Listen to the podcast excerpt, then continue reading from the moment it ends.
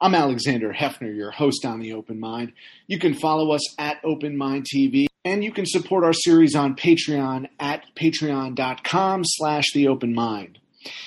If you are in the mood for the absolutely most decadent, moistest pastrami in all of this land of the United States, you have to check out Ugly Drum, the creation of my guest today.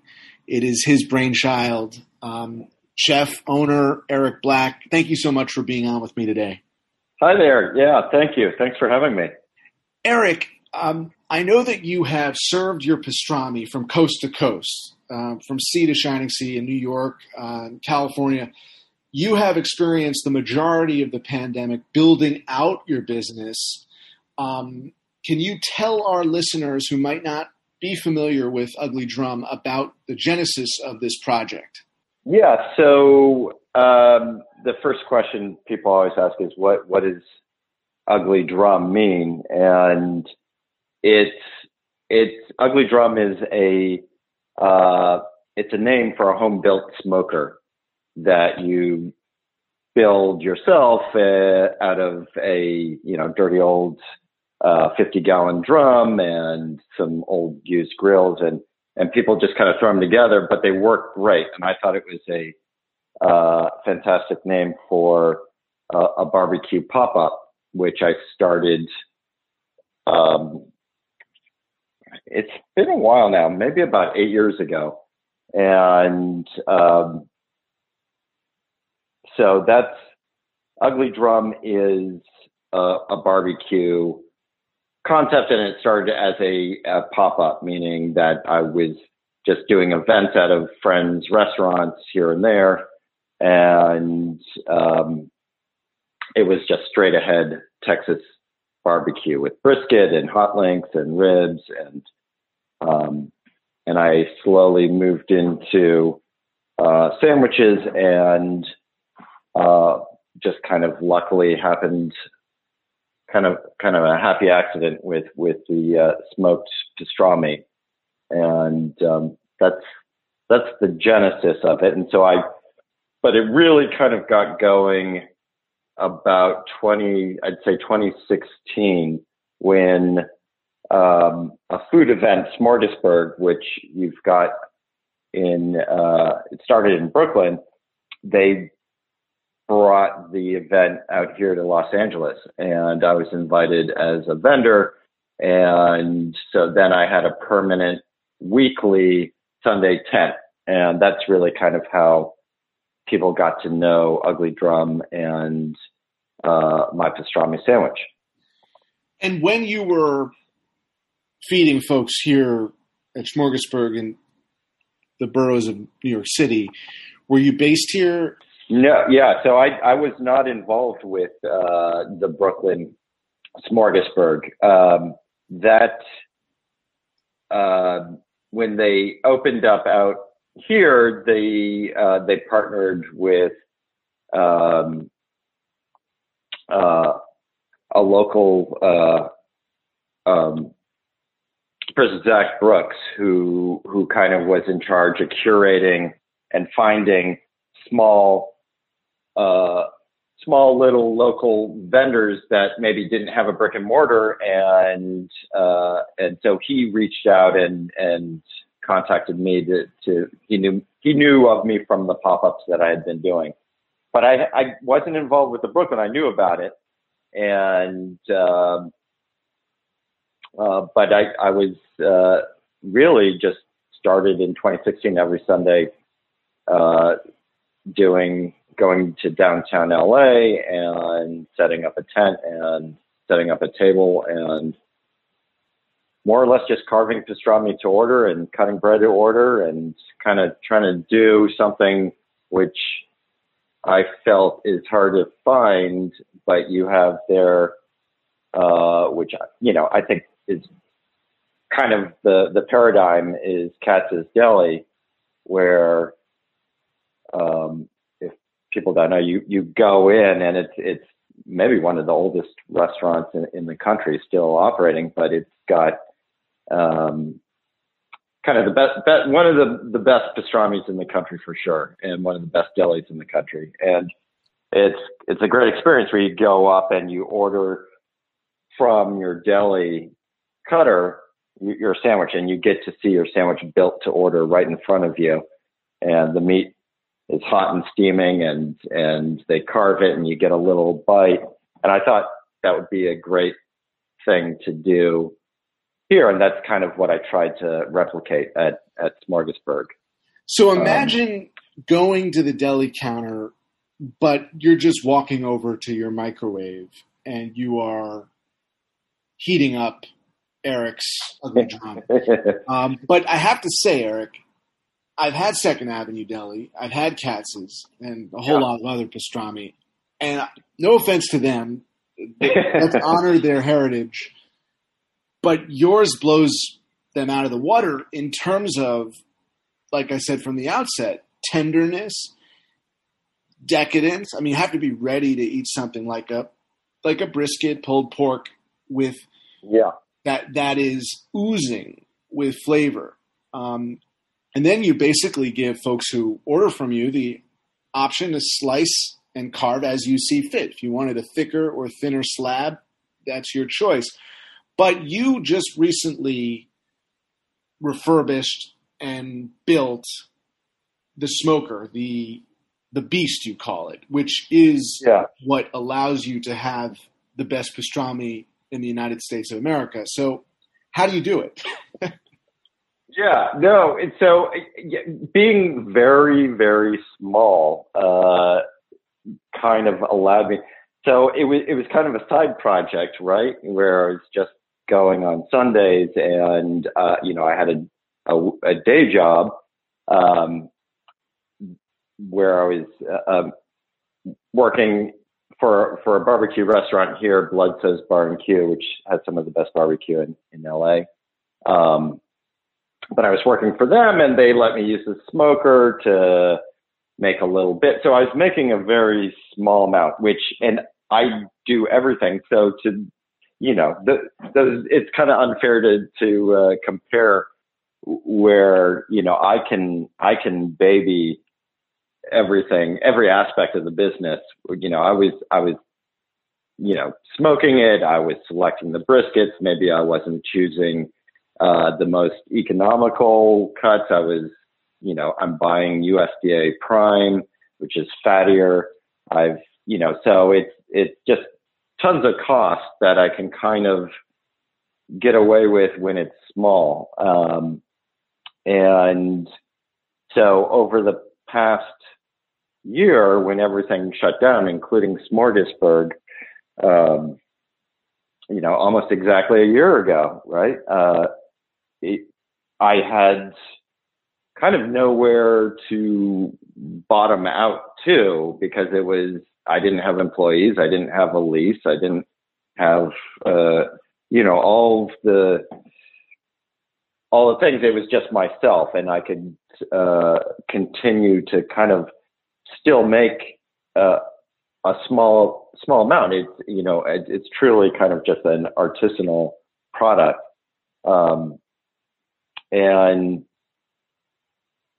so over the past year, I was able to not just make the same amount that I was making before, but actually increase the volume uh, because I had partnered with uh, Goldbelly, which if you know if if if your if your listeners haven't checked out, that's where I'm featuring uh, Ugly Drum. That's where I have a shop page is on Goldbelly, and uh, that's that's where you can order these slabs of of pastrami or there's some sandwich kits.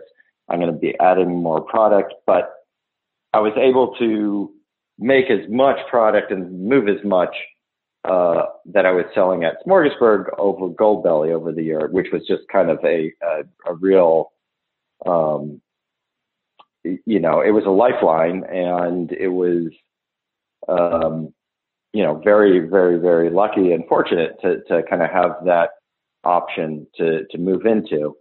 And that's still kind of all I'm doing at this point. And I've moved into a new space where I can now, you know, I've, towards the end of the year with, with Goldbelly, it was, in fact, it got so busy that I, if you went on to, to purchase items, it was, people were like, Hey, it's sold out. It's sold out because I just couldn't, I couldn't make enough. But now I've, I've moved into a new space and I, like you said, I've, I just upgraded from my, my ugly drum to a nice big, uh, smoker that I had shipped in from to a beautiful drum. In, rather, yeah, it's a be- it's a very nice, expensive drum. But um, besides but upgrading, it's great. Besides upgrading to a a beautiful drum or a drum that can a beast that can accommodate the yeah orders that you're getting every day on Goldbelly. What else did you have to do in terms of securing any aspects of um, the the meat itself uh, or any of the yeah. kind of connected tissue of your product? Yeah, yeah. So I'm I'm purchasing. So really, if people want to imagine, they may know pastrami from you know if you're fortunate to to live in Los Angeles or or I hear there's some you know there's Katz's and like you said uh, Second Avenue. The the, the delis make a pastrami that's you know a certain cut that's a navel cut, and so if you if you know that product and you know what pastrami is, this is kind of a, a if you took that and you married it with Texas brisket barbecue, which I think people are pretty familiar with now, which is a bigger cut. It's a, a, a bigger roast. It's kind of fattier in the right places. Um, and being barbecue, you cook it differently. It's it's smoked completely as opposed to at, as at delis where you maybe get a pastrami and you steam it, which is an excellent way to do it. It's just a different uh, different um, gives it a different layer of flavor when I'm smoking it completely for say 14, 14 hours. Uh, it gets a much heavier barbecue smoke and, um, and barbecue is always better, more tender. And so, uh, you know, barbecue is fall apart meat. So it's just it's literally like you you were saying how do you how do you get it to where it's just that you know kind of falling apart moist um, product it's just time in the smoker and literally i had a batch that I, I smoked the other day and they took 17 hours to cook and um, you know until until they're done they're not done you just kind of keep feeding more wood into the smoker and um, and eventually the the fat and the connective tissue, which make the the pastrami kind of tough to begin with, kind of start melting and falling apart. And right at that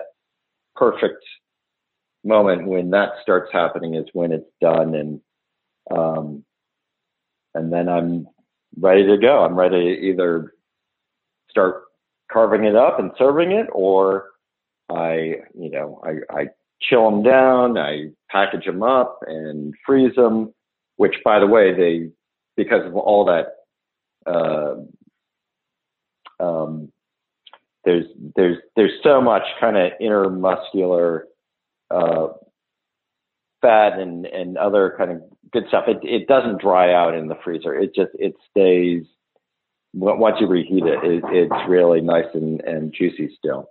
Your business, as we discussed, Erik, was perfectly situated for this pandemic uh, in the sense of a pop up, a virtual pop up station where you can mail your pastrami all over the country. Uh, do you feel as though one year into this pandemic, your uh, imagination in conceiving this uh, is being emulated successfully? And and moreover, do you feel as though if this pandemic continues with people's trepidation about going into congregated spaces that do you feel as though your model can be sustained you know well beyond this year? Yeah that's that's a, that's a great question. I'm i'm uh, i'm very curious.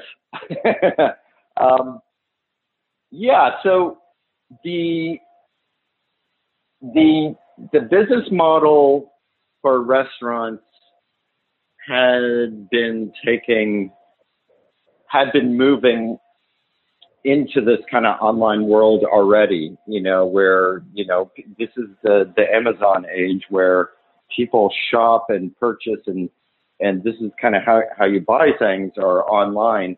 And that had started to happen even with, with restaurants with, with all the delivery apps and the, the, what we call third party delivery uh, services like Grubhub and Caviar and Chow Now and um, and that kind of had already been working its way into the industry for the past, I'd say, three years or so.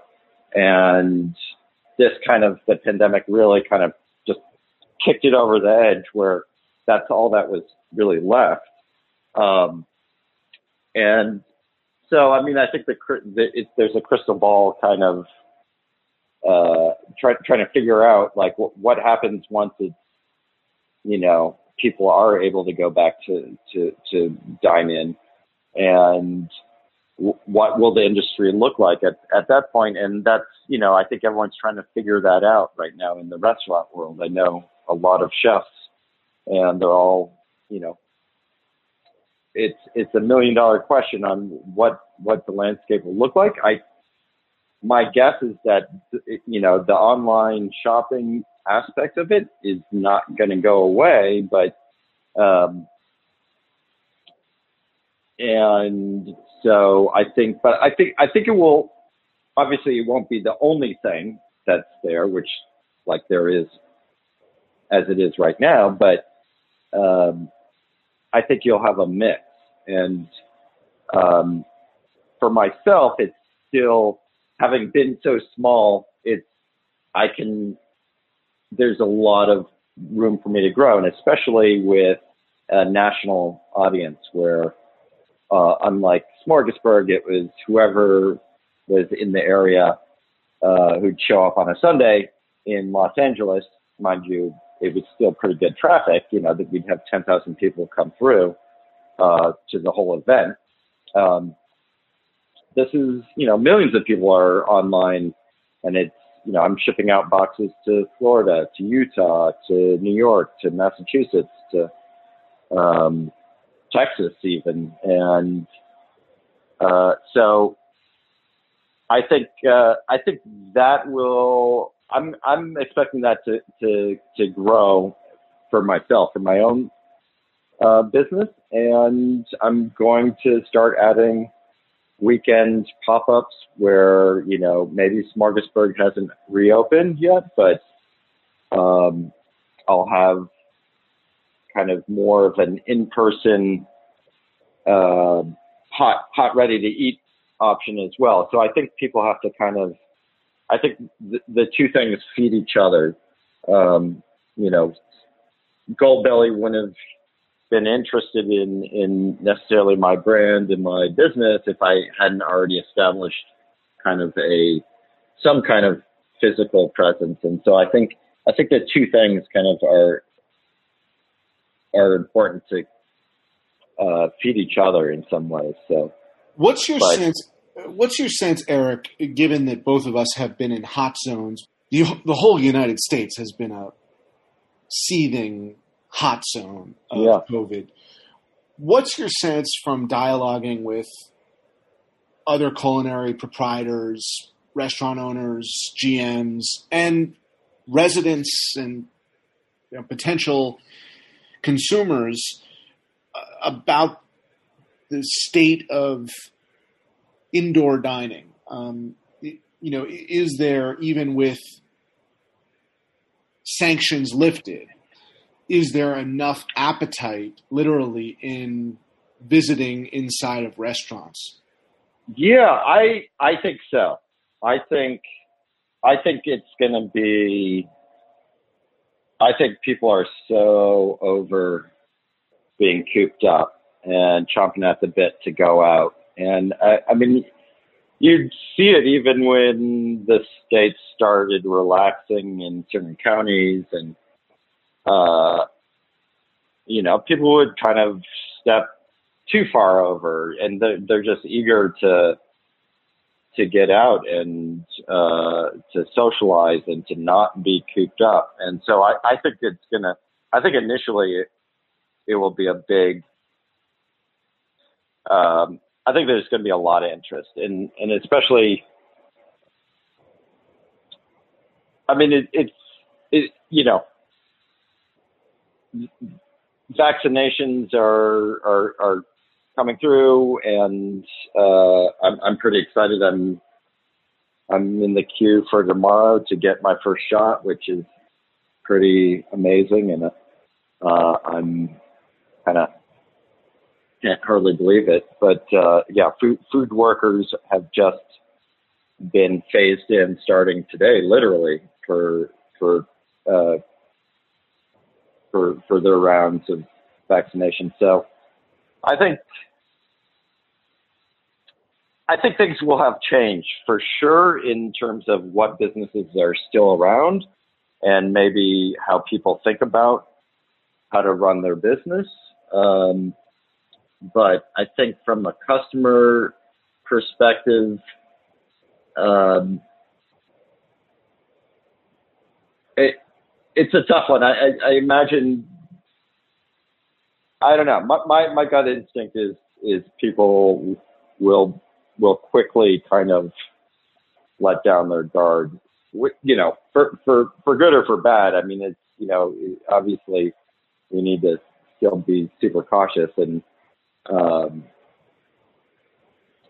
you know what what I'll probably start doing will be continue to be kind of a, a you know, a curbside pickup kind of service, not an in-person, uh, you know, people lining up to see me cut, you know, sandwiches to order, but maybe you go online, you, you pre-order it, and then I'm, I give you a time slot, and then, you know, you pull up, you text me, I run out, and you've got, you know, your hot, ready to eat food, but it's, it's, it'll be a little different.